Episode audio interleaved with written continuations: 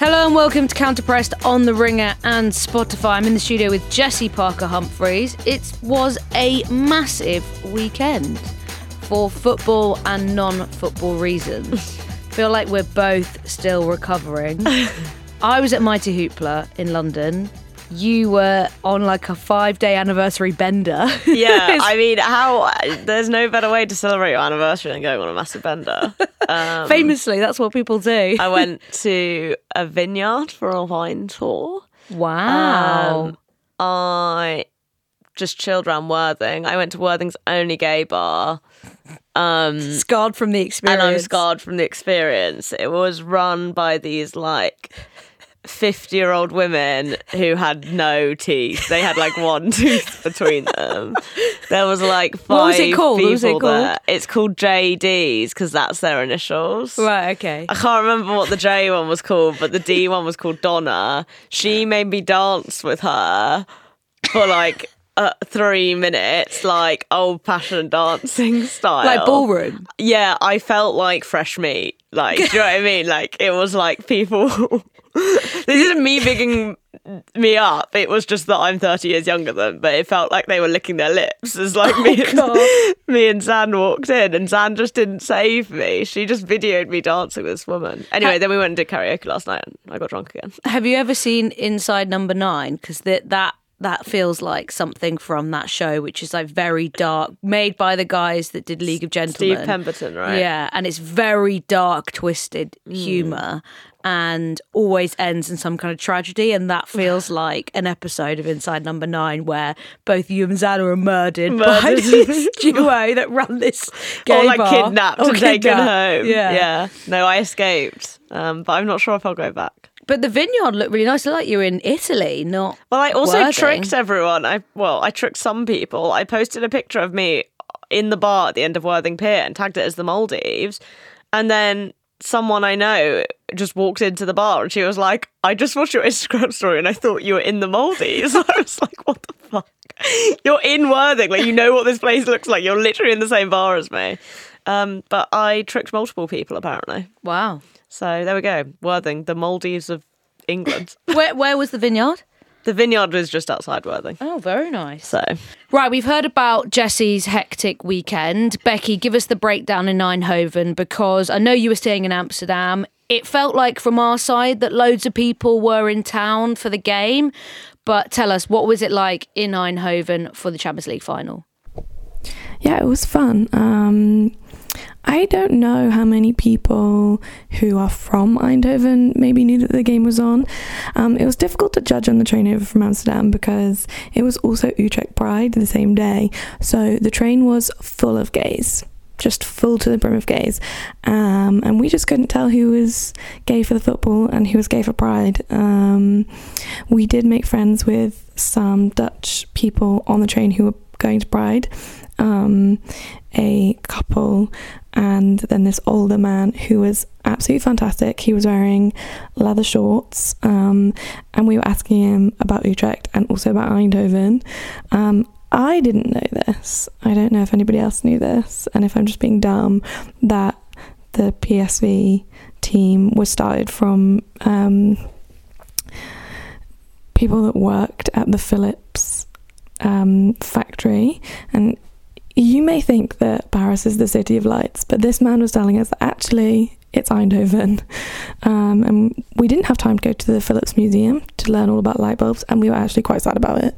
Um, but football wise, we got there. It was like, um, it was fun. It was a busy day, um, and yeah, we I ran into a few people that we knew, um, and it was it was a great ground. I know there was like a lot of questions on the capacity of it, but I love a ground that you can walk to from the city centre. Maybe I just have horrible flashbacks from last year where we got stuck outside the Juventus stadium, which has like zero viable um, train links or bus links or literally anything. Um, but we walked there and it was lovely. Um, and I think on the like uh, capacity conversation that was happening before, I didn't, I wasn't really thinking about it when we were there. And maybe this is kind of a good thing, but I think it was like probably the first time that I've been to a women's football match recently that's been sold out and been really full and not thought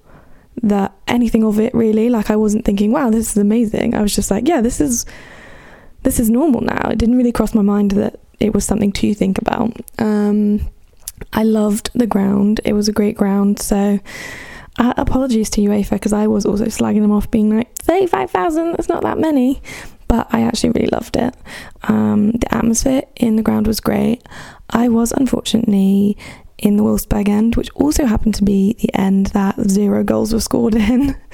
Um, so we were sat in the baking sun and all the goals were really far away. So that did kill my vibe a little bit. But other than that, it was a lovely day. Um, the Barcelona fans were in the opposite corner to us and they did look rowdy as hell. Um, but yeah, we were in the we were in the Wolfsburg end, which was a bit sad in the end. But other than that, it was a great day. Um, so yeah, lovely stuff, really. Right, Jessy, what a incredible comeback from Barcelona. On last week's preview show, we talked about how Wolfsburg might approach this game and whether they were going to try and kind of be stubborn and organised and perhaps try and pu- push it and force it to extra time. They actually just went all out attack and went for it and almost like a cricket match tried to build an early lead and see if they could hold on. But I don't think any of us really saw that coming, did you? No, um, I didn't see it coming. The only thing that kind of took away my enjoyment of it was that there felt like there was still no doubt in my mind that Barcelona would come back.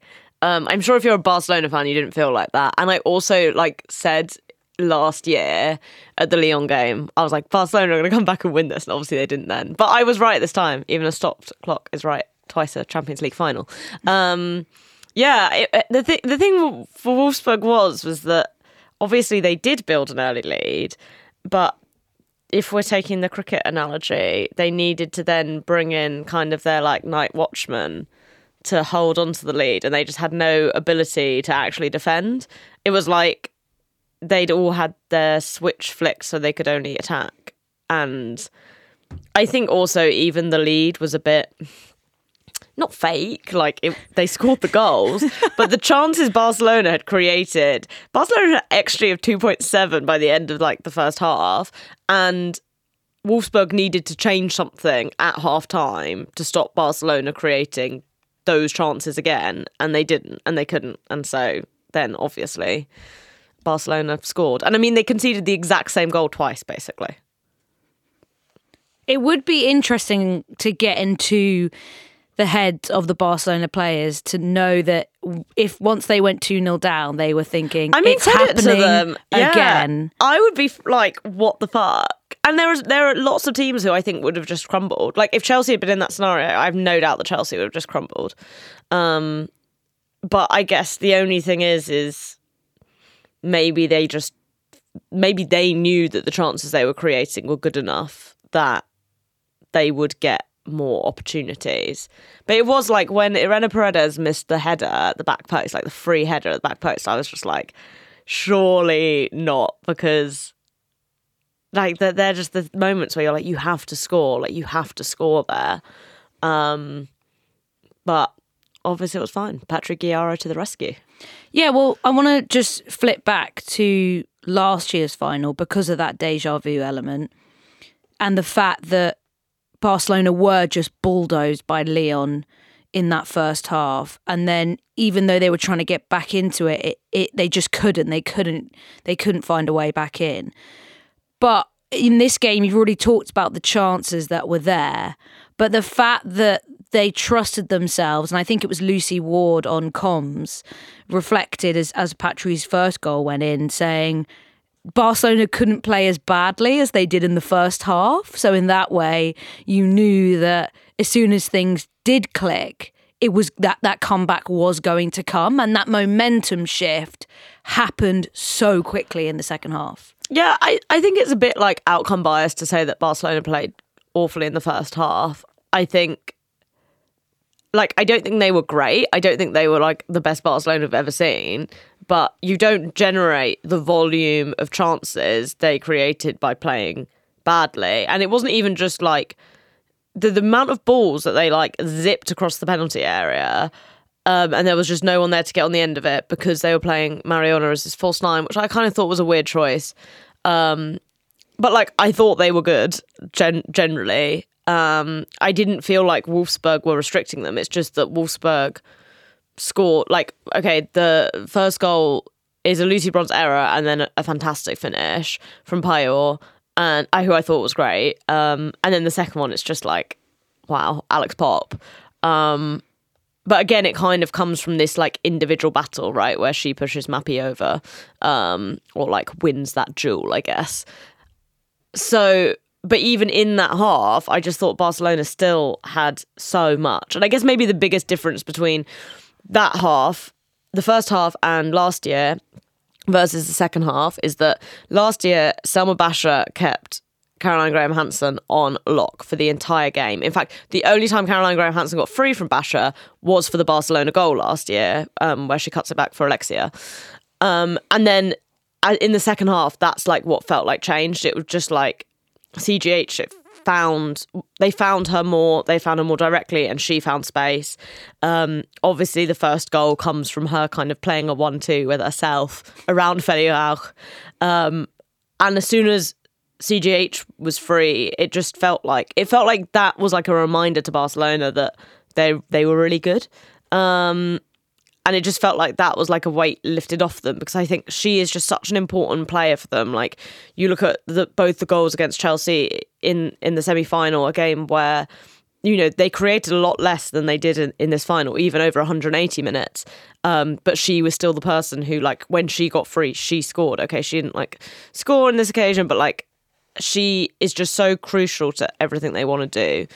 Um, but I think the other big shift was, and maybe this is just sums up the differences that Jonathan Giraldez looked at the situation and he made changes. Like he switched Mariona and Salma Paralluelo, which I think made a big difference. Um, he was be able to bring he was bringing on different players shifting things and it just felt like tommy Stroot, even though they had this two goal lead didn't know how to preserve it didn't know what to change i mean obviously there was this whole weird thing where barca are bringing uh, Geyse on and Wolfsburg have Lena Lattwein ready to come on.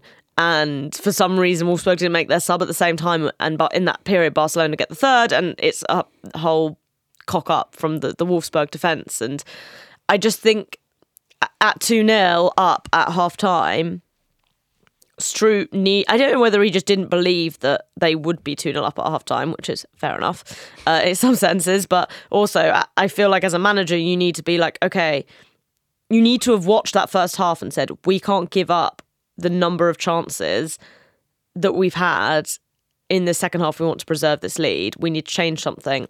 And he, he couldn't change anything. He didn't. And it was like he was putting his defenders under so much stress. And then the like kind of chaos on the third goal is is a direct result of the pressure you've been put under for that like previous 70 minutes or whatever. Yeah, well, let's talk about what Wolfsburg did really well for those first two goals, though, because we knew that they were going to be physical and they were going to be aggressive, and that's how they get those two goals. And we said going into this that targeting Barcelona's fullbacks was where they might get some joy. That mistake from Lucy Bronze gives them that opportunity.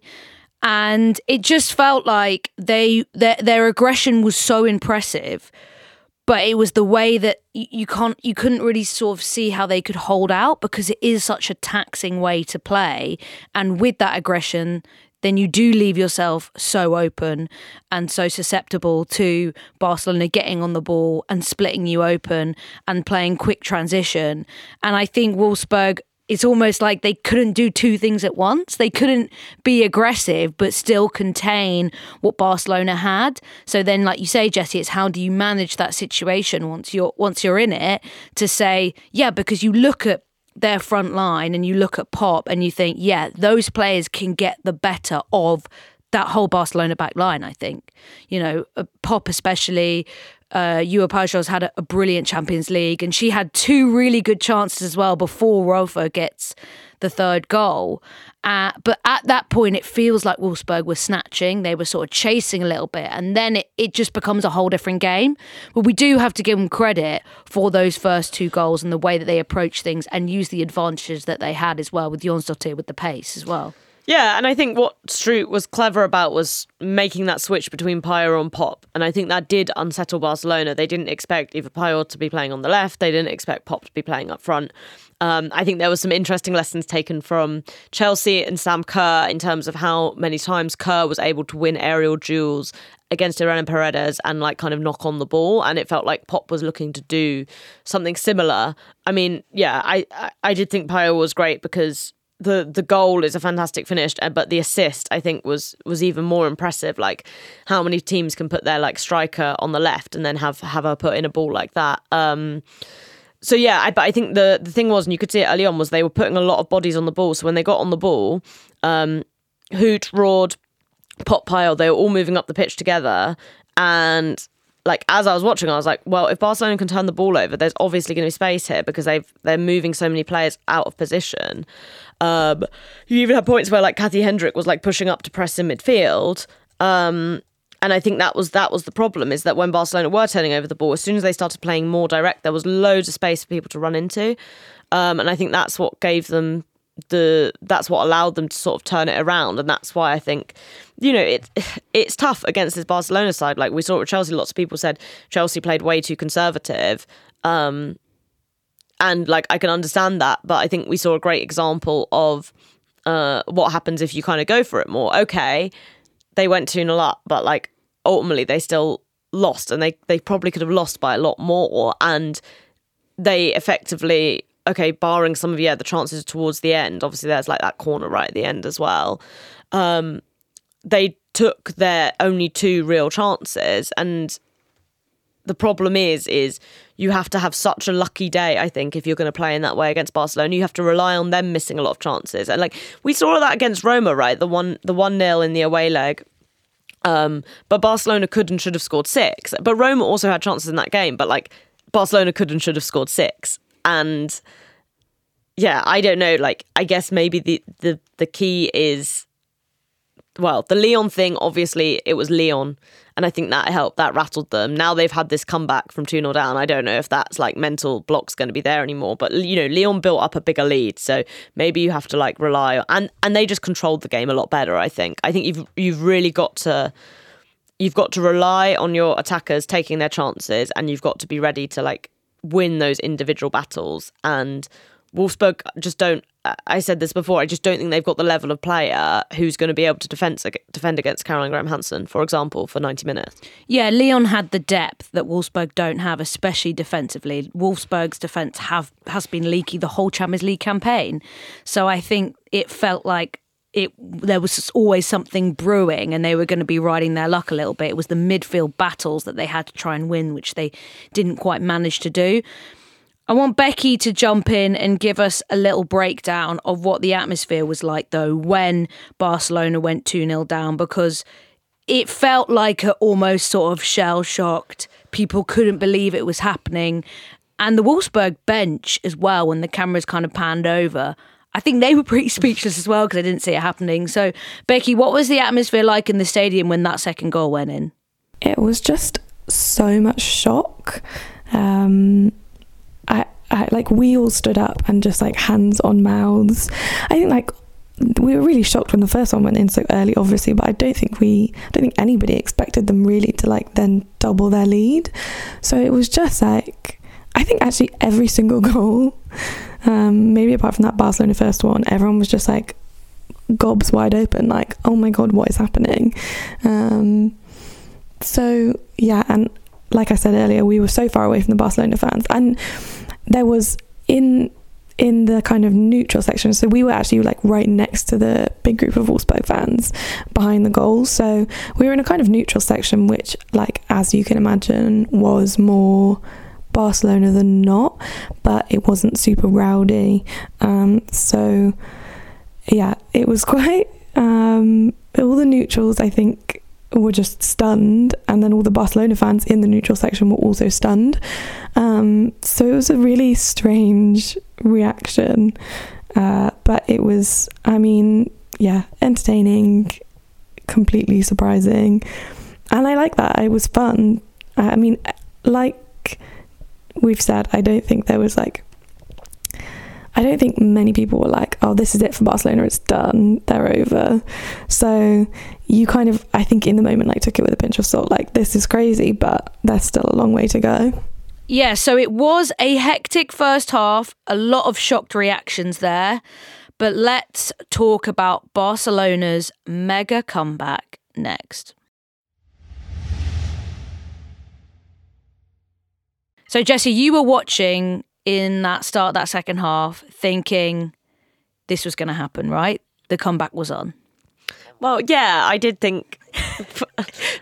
I mean, I did. Nostradamus over here. well, I'm a bit annoyed because and Zana can vouch for me for this. Um, wag solidarity coming wag in. solidarity because we were watching it together. Obviously, perfect anniversary weekend activity, which she was delighted by.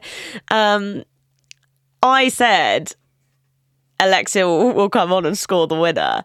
Uh, and they'll win 3 2. But obviously, Alexia did come on and they did win 3 2, but she didn't score the winner. So I was almost Nostradamus. Um, but I did feel like they were going to probably generate a huge amount of chances again. And it didn't feel like it was going to be sustainable for Wolfsburg. Um, I felt like they definitely would score. And again, unlike the Lyon thing, like the 2 0 lead didn't feel big enough to truly worry them because you knew as soon as they got one, well, they'd certainly feel like they were in touching distance of at least putting it to extra time. And yeah, I think Giraldez was clever in the way that he he swapped Salma and Mariona, and I don't. I don't understand the Mariona false nine thing at all. Um, I've asked other people; they don't understand it. If you understand it, please DM me because please I, write in. I just want to understand. Um, like I I I feel genuinely like I just must be missing something. Um, but I just love her so much more off the off the left, and I felt like that helped Barcelona in the midfield. Um, it caused Wolfsburg more issues in terms of defending that like right hand side. It gave Rolfo more space. Um, but yeah, as as soon as kind of that first Patri goal went in, I was like, this is just they they are going to just roll through this. Um, I didn't expect them to roll through it in exactly the same way a minute later um, and get the second goal, but yeah, and I'd that's always been what is so threatening and scary about Barcelona as well, right? Is it's the ability of their midfielders to, uh, in, in some ways, like their front three. Okay, CGH, she's amazing. She's one of my favorites. But like Mariona is very good, but I don't think is always a player who you feel like is this incredible threat. And Salma is 19, and she feels like she's 19 when you're watching her she's play. very I raw. Think. Yeah, exactly. Um, but it, what's scary is it's it's Aitana, it's Patri, it's Alexia when she's fit. Um, their ability to get into the box and and freak people out. And I mean, spooky. like, it is. And I don't quite understand how she was allowed to run unmarked into the box twice in two minutes. Uh, but that's what Barcelona do. And, you know, if it's not like them actually getting into the box, it's Aitana being able to just stand on the edge of the box and fire shots off. Like I couldn't I don't know what she was doing, but she was just firing everything at Merle Frohms. But on another day, again, like she probably scores like one of those. She had like five shots where she like had so much time to like pick her pick her spot. Um, but yeah, it, it felt like a real like distillation of what Barcelona are good at in that it's like it's the midfield that kills you like even not even just by controlling the game by getting in the box and scoring. Yeah they they, they just break you down and and not actually in a kind of football perspective but mentally i think is is just how they work you because it is so relentless and you just have to be hyper focused all the time. And i think that's what people don't necessarily maybe always consider when you watch a barcelona team or a traditional sort of spanish side is that the possession and the chances they create will just drain you. And that is what makes it so hard is because yes they've got immense ability all around the park but it's just having to be that focused for so long is really fucking difficult. Um, i want to talk about the, the the the timing in which they get that goal though because it felt like that the goal had to come in the first five minutes really of the start of the of the second half to really ensure that Barcelona could ride that wave and really take the momentum with them. And then they obviously get two quite quickly, and then you think, okay, yeah, it's it's on now. Yeah, I think um, me and Zam. Sorry, I don't know why I'm just narrating my whole conversation with my girlfriend. I know. me and Zam were saying, oh, like it, when it went in when it went to half time, like, oh, we really felt like they should have scored just before half time. But I mean, to come back in the second half is probably the best way to do it. I'm convinced Emma Hayes was on the phone in that dressing room because she was realizing Chelsea were going to have to go and play in somewhere random in Europe to go Isn't through it- Champions League qualifying. Isn't it so weird though, because of that whole situation with if Wolfsburg won the Champions League, Barcelona, uh, Chelsea would have to go through qualifying, right? But isn't it funny because Barcelona have almost been Emma Hayes's nemesis ever since that final that Chelsea lost, and have almost kind of been But Wolfsburg, living in her but head. Wolfsburg are the OG True. Chelsea European nemesis, so, So it felt fitting always- that they could have fucked us over. that would always trump any kind of bad, evil energy that me- Barcelona could have. personally, like I respect Barcelona and they're a horrible team to play, but Wolfsburg just bleh. They make me feel ill. Like, yeah, no. But they so Barcelona do end up saving Chelsea's skin, give them a bit more holiday and pre-season as well, because obviously meaning they don't need to go through that qualification. But yes, something something had to change and it had to happen quite quickly in that second half. But it's the second Patri goal that felt like a moment. I know Rolfo's third goal is the winner, right? But that second Patri goal just felt like this is I don't know, it's just the celebration, the way it happened. I think the comms, you know, was was really good as well and the reactions it just felt like it felt like a real like montage clip. This is what we're going to see on the DAZN highlights or whatever, or on Twitter for a very long time. I don't think I'll remember Rolfo's goal because it was Well, such calamity and yeah, it wasn't you nice. don't want that. It wasn't a- pretty. To be fair, the Rolfo goal, she hits it so well. Like Mm. she puts it in such a nice position in the goal. Um, but yeah, the the Patri second goal, I think one, there's just this hilarious thing where you're like, I, I was like imagining it. I was like, God, imagine scoring. and you're not a striker. Like, imagine scoring two goals in the Champions League final in like two minutes. How insane must that feel?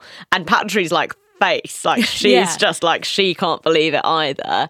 And then I also felt like it was a really nice distillation of Barcelona's season because obviously Patri spent the season playing as an eight with Keira Walsh as the six, even though she's really a six, and in my opinion, probably a better six than than Walsh is. Um, but for her to kind of be able to therefore be getting forward even more than she would normally as we reach the end of a season where she's played that role and Alexia's coming back into the team and we're going to presumably see this midfield that's been kind of newly minted throughout the season of Aitana Patri and Keira broken up or refigured or rotated. So it just felt like there was a real like nice flourish to Barcelona's whole season and this version of Barcelona we've seen by by Patri scoring both those goals. Becky, it looked amazing on the telly for that Patri second goal, but tell us what it was like in the stadium as well. Uh, again, I had the unfortunate experience of being at the end opposite the Barcelona fans and opposite all of the goals. So just it was like there was some fun vibes on our end. There was a lot of Barcelona fans, but also it was just like like absolutely unbelievable that the the rest of us were just sat there like this I can't believe this is happening. I mean I can I could believe it was happening because it's Barcelona, but like the nature in which that comeback started is just crazy. Um so yeah, the the you could see from far away that everybody was going mental. I've watched it back since and seeing like because there's quite there was quite a big gap between not not like a full Olympic kind of track gap between the goal and the stands, but there was like a big enough gap that you can see people like running out of their seats into that gap, and that does look it did look like very good vibes. Um, but over in our end, everybody was just stunned. Also, we were right in the sun, so I think everybody was just like kind of out of it, like what it's so boiling where we've sat and they've just scored two in two minutes like what is happening what is going on where am i Jessy, we mentioned earlier the chaos that leads to that third goal because Wolfsburg stop. It's a throw. Barcelona make their substitution. Wolfsburg look like they're about to make theirs too.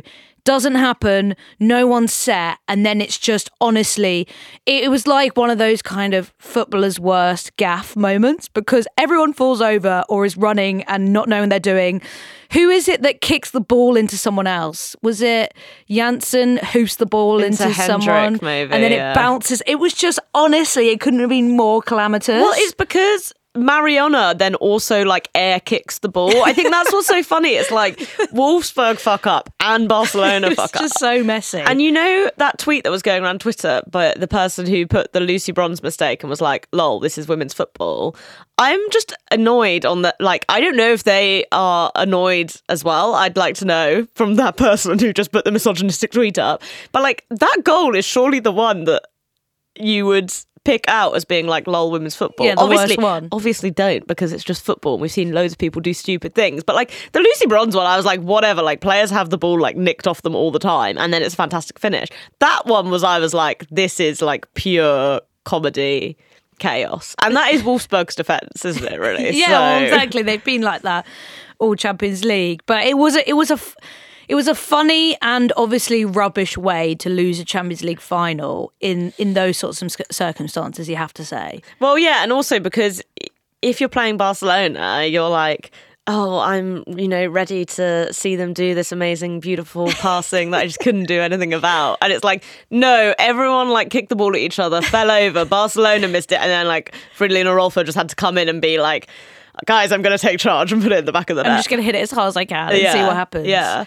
And it it it felt probably for her a nice moment as well because her Barcelona career has kind of been a bit frustrating in many ways because I mean positionally, not Right. in general, but she's had to play in a position that she's not you know, it's not her position, but she's done very well playing there. So it's quite nice, I think, for her to score a goal in the Champions League final and almost kind of the recognition and everyone loves her. I'm not saying she's not respected, but I think it is an amazing contribution to scoring Yeah. a Champions League final when you've spent mo- the majority of your career at the club playing in a position because you've had to, you know? Yeah, and- and I mean, it, it is interesting because I feel like if you ask a lot of Barcelona fans now, they they would say it's become a bit of like a unnecessary asterisk because they see her as being so good at a left back. And to be fair to her, like you know, we we've said that that Barcelona's fullbacks are maybe their weakness. I think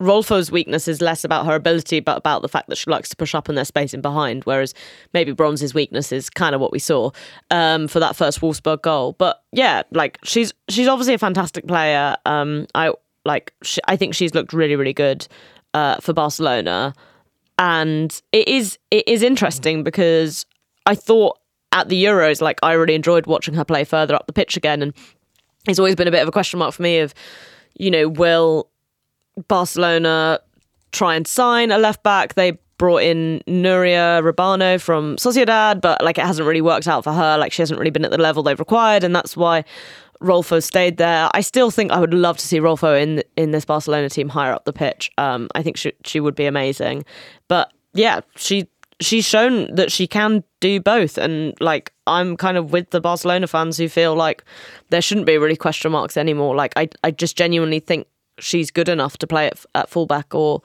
um or higher up the pitch. I mean, I guess maybe there's still a question of like if you're a team who doesn't if she was playing in a team who doesn't control the ball as much as Barcelona have, would she struggle? Um but I don't know, like defensively she does feel like decent. Um Well, she's her she her ability is at such a level that she can adapt so well.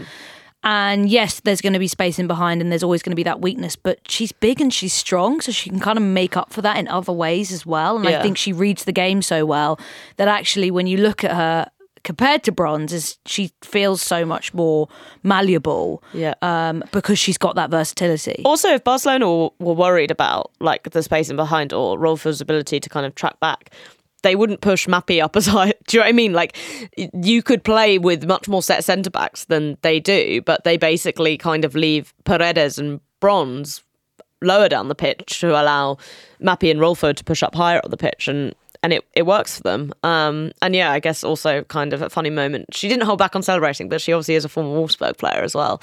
I did see someone post pictures of CGH, Rolfo, and Ingrid Engen in like their Wolfsburg kits as like being like lol revenge. And it reminded me of, you know, the meme where there's like the two really strong dragons and there's the silly one. I haven't seen the Wolfsburg pick, but you've got to make that. We'll get Becky to put it on the counter press yeah, feed. yeah, yeah. Uh, I also want to talk about Rolfo's little celebration at the uh, parade. Was it really a parade? It was more kind of like a presentation in Barcelona because there was a great mix of Spanglish, English, Spanish, and Rolfo just didn't even bother. She was like, guys, I'm just going to speak in English, okay? and everyone's voices were so gone because they'd obviously been going hard the night before. So everyone was croaky and sounded really funny and was trying to sing all these songs and could barely get any words out. But yeah, it does feel like she has become so loved amongst the fan base, which is also it's not that easy when you've got so many cult heroes there, girls who are from you know from Catalonia or you know part of the Spanish national team or whatever. So the fact that she has become so beloved from the Barcelona fans is actually really nice when you kind of think about her place there as well. But we have to talk about Alexia though, Jessy. We mentioned in our preview pod that you know, she probably wouldn't start. And in the end, Barcelona didn't even eat her, and she just got a kind of 10 minute glory runaround after her name had been chanted for like 20 minutes, just warming up. And it was almost this procession like, yeah, just chuck Alexia on for a nice little bit at the end. It was, it was. A, a, a nice way from a sort of Barcelona and neutral point of view to crown the whole the whole day, really. Yeah, two things about this. Firstly, I was like, how embarrassing for Wolfsburg that like the game feels gone to such an extent that with like 10 minutes left of the final they're putting Alexia on as like a I like Swan I, song. I don't think she'd have come on if like Wolfsburg were already go, going for it. I know she's played more, but like Giráldez said after the Chelsea game, right? Like they didn't want to put Alexia on, and that would have been her first game back. But like the the level, like the intensity was too much. Um, and the fact that she came on so late made me think they were worried about something similar. But that yeah, they were just able to bring on like a ceremonial player basically, so she could say she played in it. Other thing that cracked me up, Lianne Lianne Sanderson on DAZN being like, Alexia, she's been warming up for like sixty minutes, and I was like, Lianne, like you were a football player. That's what you have to do. You have to like carry on warming up so you stay warm from your original warm up. It was like she just she it was like she thought Alexia had invented the concept of warming up. Um, but I was like, why is this I hey, those like pitchside reporters are such weird jobs anyway, but I was like, this is a very strange. It's very take. say what you see, and I and it's easy. And she saw Alexia warming it's, up. it's easy to get lost in the say what you see vibes. But I think I think the point Lianne was trying to make is that the fans had been calling her name for ages while during the warm up. So it was almost like when is she going to come on? Because she's been warming up for so long. Like for God's sake, just put the girl on the pitch. Right. She's so ready to go. Okay, yeah, as in like you knew she was going to come on because she wasn't just sat in a tracksuit for the whole yeah, game. exactly. Is is if she wasn't going to come on, she wouldn't have been warming up so relentlessly. Yeah. Whereas there's players you know who get named in a squad just because they're on the way back from injury, but are never going to get near the pitch. But Yeah. She had played; she was ready to come on. But I think it was almost like just teasing the fans, like yeah, Alexia's here, guys. Don't worry, we know you want to see her. I feel like they would have chanted her name even if she hadn't been there. Yeah. Oh my gosh, I also really enjoyed that shot of her when they were 2 0 down and it looked like she was about to burst into tears and murder someone. Did you see that? she does have that look during the Euros. Yeah. when they kept panning to her so because she stony face. she stayed at the tournament for, for so long after she got injured, and they just kept panning to her all the time, just looking so grumpy, as you would be, you'd be fuming. But yeah, it was um, it was nice to obviously see her, and she she was part of the the, the presentation as well. Did a little speech in Barcelona, although couldn't tell you what she said because I understand zero Spanish, but I did watch all the clips. there were some very good clips from that. Uh, but I I, when, I want really to say A penny for Jill Roord's thoughts. Have we seen any reaction from? she cried. I didn't see that Yeah, she cried. Uh, during the trophy presentation I just saw her like walking with Tommy Stroot and she was crying. because we obviously talked. About. There was about, discourse about that. There was oh about the crying. Oh, well, about whether we were allowed to laugh at her crying. Right. Okay. What's your take? Are you pro or against crying, at, laughing at people crying? I'm sorry, Jill, but I am always pro laughing at Jill Roord. I do think there is something uh, a, a little sort of you live by the sword, you die by the sword vibes to it Agreed. because I wouldn't laugh at like someone who was genuinely upset. I'm just like, sorry, you came out with all this like big chat about how you wanted to play for Barcelona. You were then pretty fucking anonymous in the game. Um, like if that was your audition, like I don't think it's gonna happen. And then I'm like, well, yeah, sorry, like. I don't know. If she was at my club, I wouldn't want her at my club. Um, I think you're allowed to be taking the piss out of if you've if you've done that before it the was game. it was bad vibes because we talked about the interview she did before the game about how she wants to play for Barcelona. It's her dream club, blah blah blah. And then Tommy Stroot was asked about it, and he basically said, "Yeah, I know this girl. She always says stuff like that. Like she used to say that all the time." So. I don't think she's covered herself in tons of glory, and it'll be interesting to see what move she makes next because it's probably not going to be Barcelona, but she doesn't look like she's staying at Wolfsburg either. So Jill Hun, let us know. um, yeah, so I I just had to, I had just had to bring up that up really, but it's yet another Champions League defeat for Wolfsburg. They have won two Champions League, but their reputation now is just much more of a always the And that was bridesmaid, never before the the, bride. 2019 World Cup, and you know, I think about Life's different. life's different. Yeah. And uh, the, the format of the competition's changed a lot as well. It's much harder, I think, to win now than it uh, ever has been with the group stages and the fact that it's such an elite group that make those group stages. So, where did they go from here? Because that's four defeats in the final and two Champions League titles pre the group stage revolution. It's going to be, I think, hard to see. I mean, they're always going to be a threat because they're Wolfsburg and they have fantastic pedigree and they always recruit well and they always have big names and big players. But Alex Popp is someone who I'm thinking when I saw her got get that runners up medal and the look on her face, I really felt for her because I want her to move now and just like I just feel like I feel sorry for her. I feel like she's trapped. I don't know why. It just yeah, that uh, maybe I'm being too uh too harsh, but Well, I- I don't know. I just feel like I'm not. I'm not a Stroot fan at all. Um, I think. Oh, I wouldn't have guessed that from your rhetoric on the last three shows. oh my god! Sorry to that person who said it was what embarrassing and upsetting, or what did they say? Oh, your what we what we said about Wolfsburg, they weren't happy. I Yeah. thought we gave you know we we said they'd be I good. thought it was a fair analysis, and anyway, Yeah. they lost, so clearly I was right. Um, when when they were two 0 up, I was like, God, I look stupid. Um, I was also like, You're going back deleting your tweets. I do that sometimes when it happens. You're like, "Whoop, let me delete that. I was also like, oh my god, are Chelsea the like worst team in the world because we're the only team who can't thrash Barcelona in a Champions League final? But it's fine, they won. Um, no, I think like that squad is so talented. Apart from in defence, they need to buy defenders, in my opinion. Um, and I just don't think the way the squad is used gets the best out of them.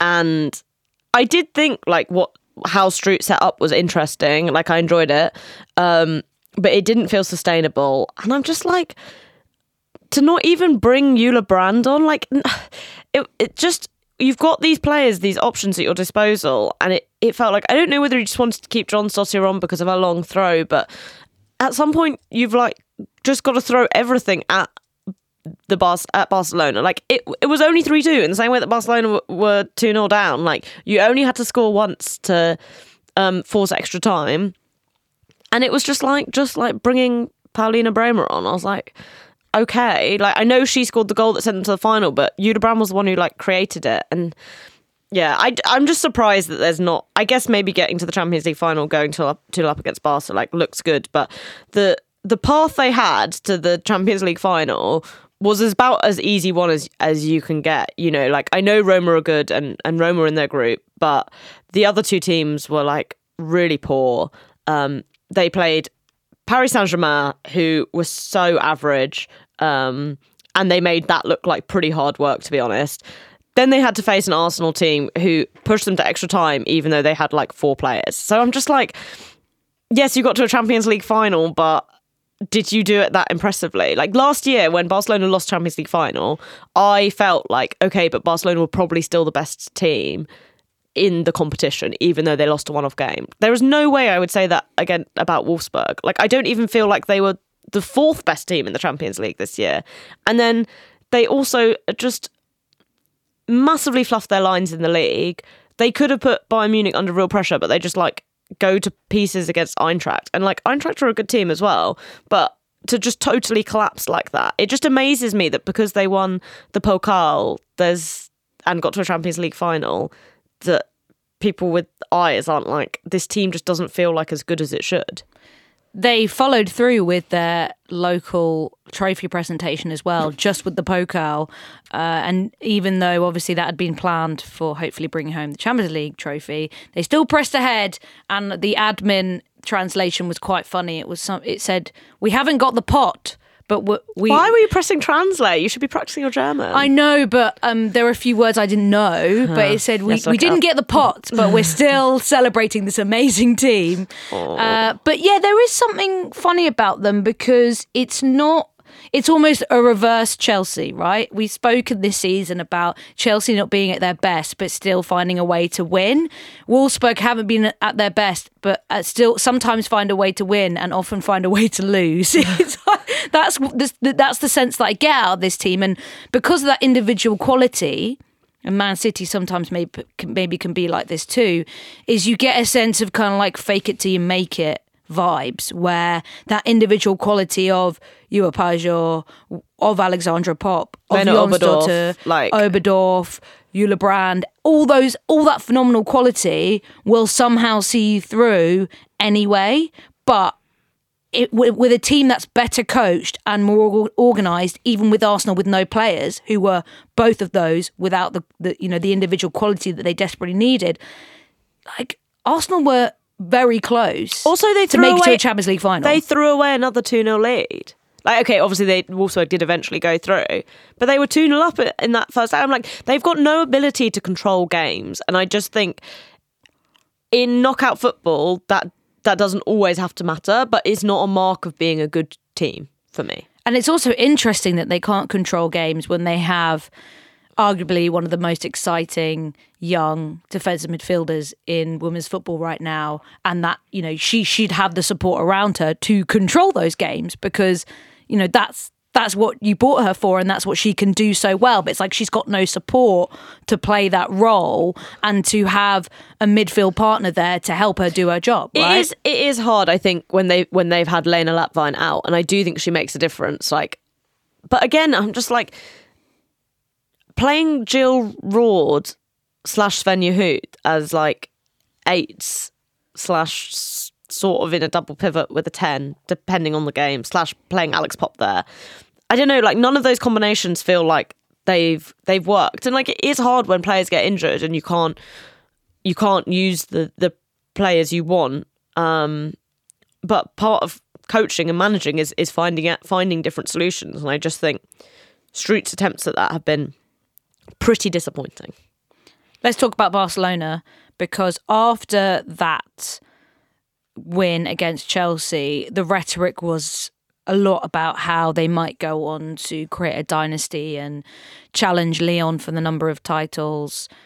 They lose in shock style in the final to Lyon last year. They were pretty rocky at times. You know, they, they made it through in this final. But do you think we are going to see a repeat next season? Do we think Barcelona are going to be able to really get a hold on this on this uh, competition, or do you think that a team can push them all the way again next year? I don't think we'll ever see a, a level of dominance that Lyon had because I just think the playing field the game has changed so even. much since then, right? I think it's really hard to see that someone can just spend as much money as they did and control control the the market and the the technical ability and the quality of players so much. You just I think that would be really hard to do. But do you see Barcelona getting two in a row at least. Yeah, d- definitely. Like I think I think Barcelona have been the best team in Europe for the past three years. Like there there is no doubt in my mind around that. Um, they're very very good, and they're very good even with the kind of caveats that we've talked about that they don't have a prolific striker really that they play with a converted left winger as a left back. You know they're they're not a, what's impressive, I guess, in some ways, is they've got this incredible creation of talent, lots of which is, is homegrown, as we've talked about. Um, and it's not a situation like Lyon where they just bought the best player in each position. And I'm not saying that a shade to Lyon. Like, I think good for them. Like, they were paying players when they weren't getting paid, and that's how they could persuade them to, to go and play there. But it does feel different. Um, but I do think what happens with with all good teams is that the more people see them and the more they see how they play, people start to come up with kind of different solutions. Like even for example, Stroot using Popp to win those aerial duels, which felt like like had been directly taken from how Kerr was able to do it. Um, again, that's not me, me being shady. Like that's what you should do, like as a coach. And I think we're starting to see different versions of game plans which do put Barcelona under more pressure. You know, I think uh, it it wasn't pretty, but Chelsea did very very well in terms of how they they defended against Barcelona. Okay, can a team take what Chelsea did and maybe add something a bit more attacking to that, like tweak it to like get more chances on goal? Maybe Chelsea could do that. Um, so I think like I could see them winning the Champions League next year. They'll certainly be favourites too, justifiably so. But I do think it'll be interesting to see how teams adapt and change. And, you know, I think something that also is going to be interesting is they won't be playing at the Camp Nou next year for the, the knockout stages. And there's obviously going to be um, shifts and changes like that. And I've always felt like Camp Nou in in these recent knockout stages has been a massive, massive boost to them. And they have struggled a bit more in away games. So is there again a version where even in a two legged game, a team could do, say, what Wolfsburg did, go ahead early on and actually hold on to that lead. Um, so, yeah, like, in conclusion, they're the best team in Europe. They're favourites to win it next year, but I don't think it's impossible to see someone beating them. In this essay, I will. Uh, there's a big summer ahead, and Chelsea have already made a couple of exciting moves. But on as we're in Champions League mode now, Chelsea don't have to go through the qualifications. Woo!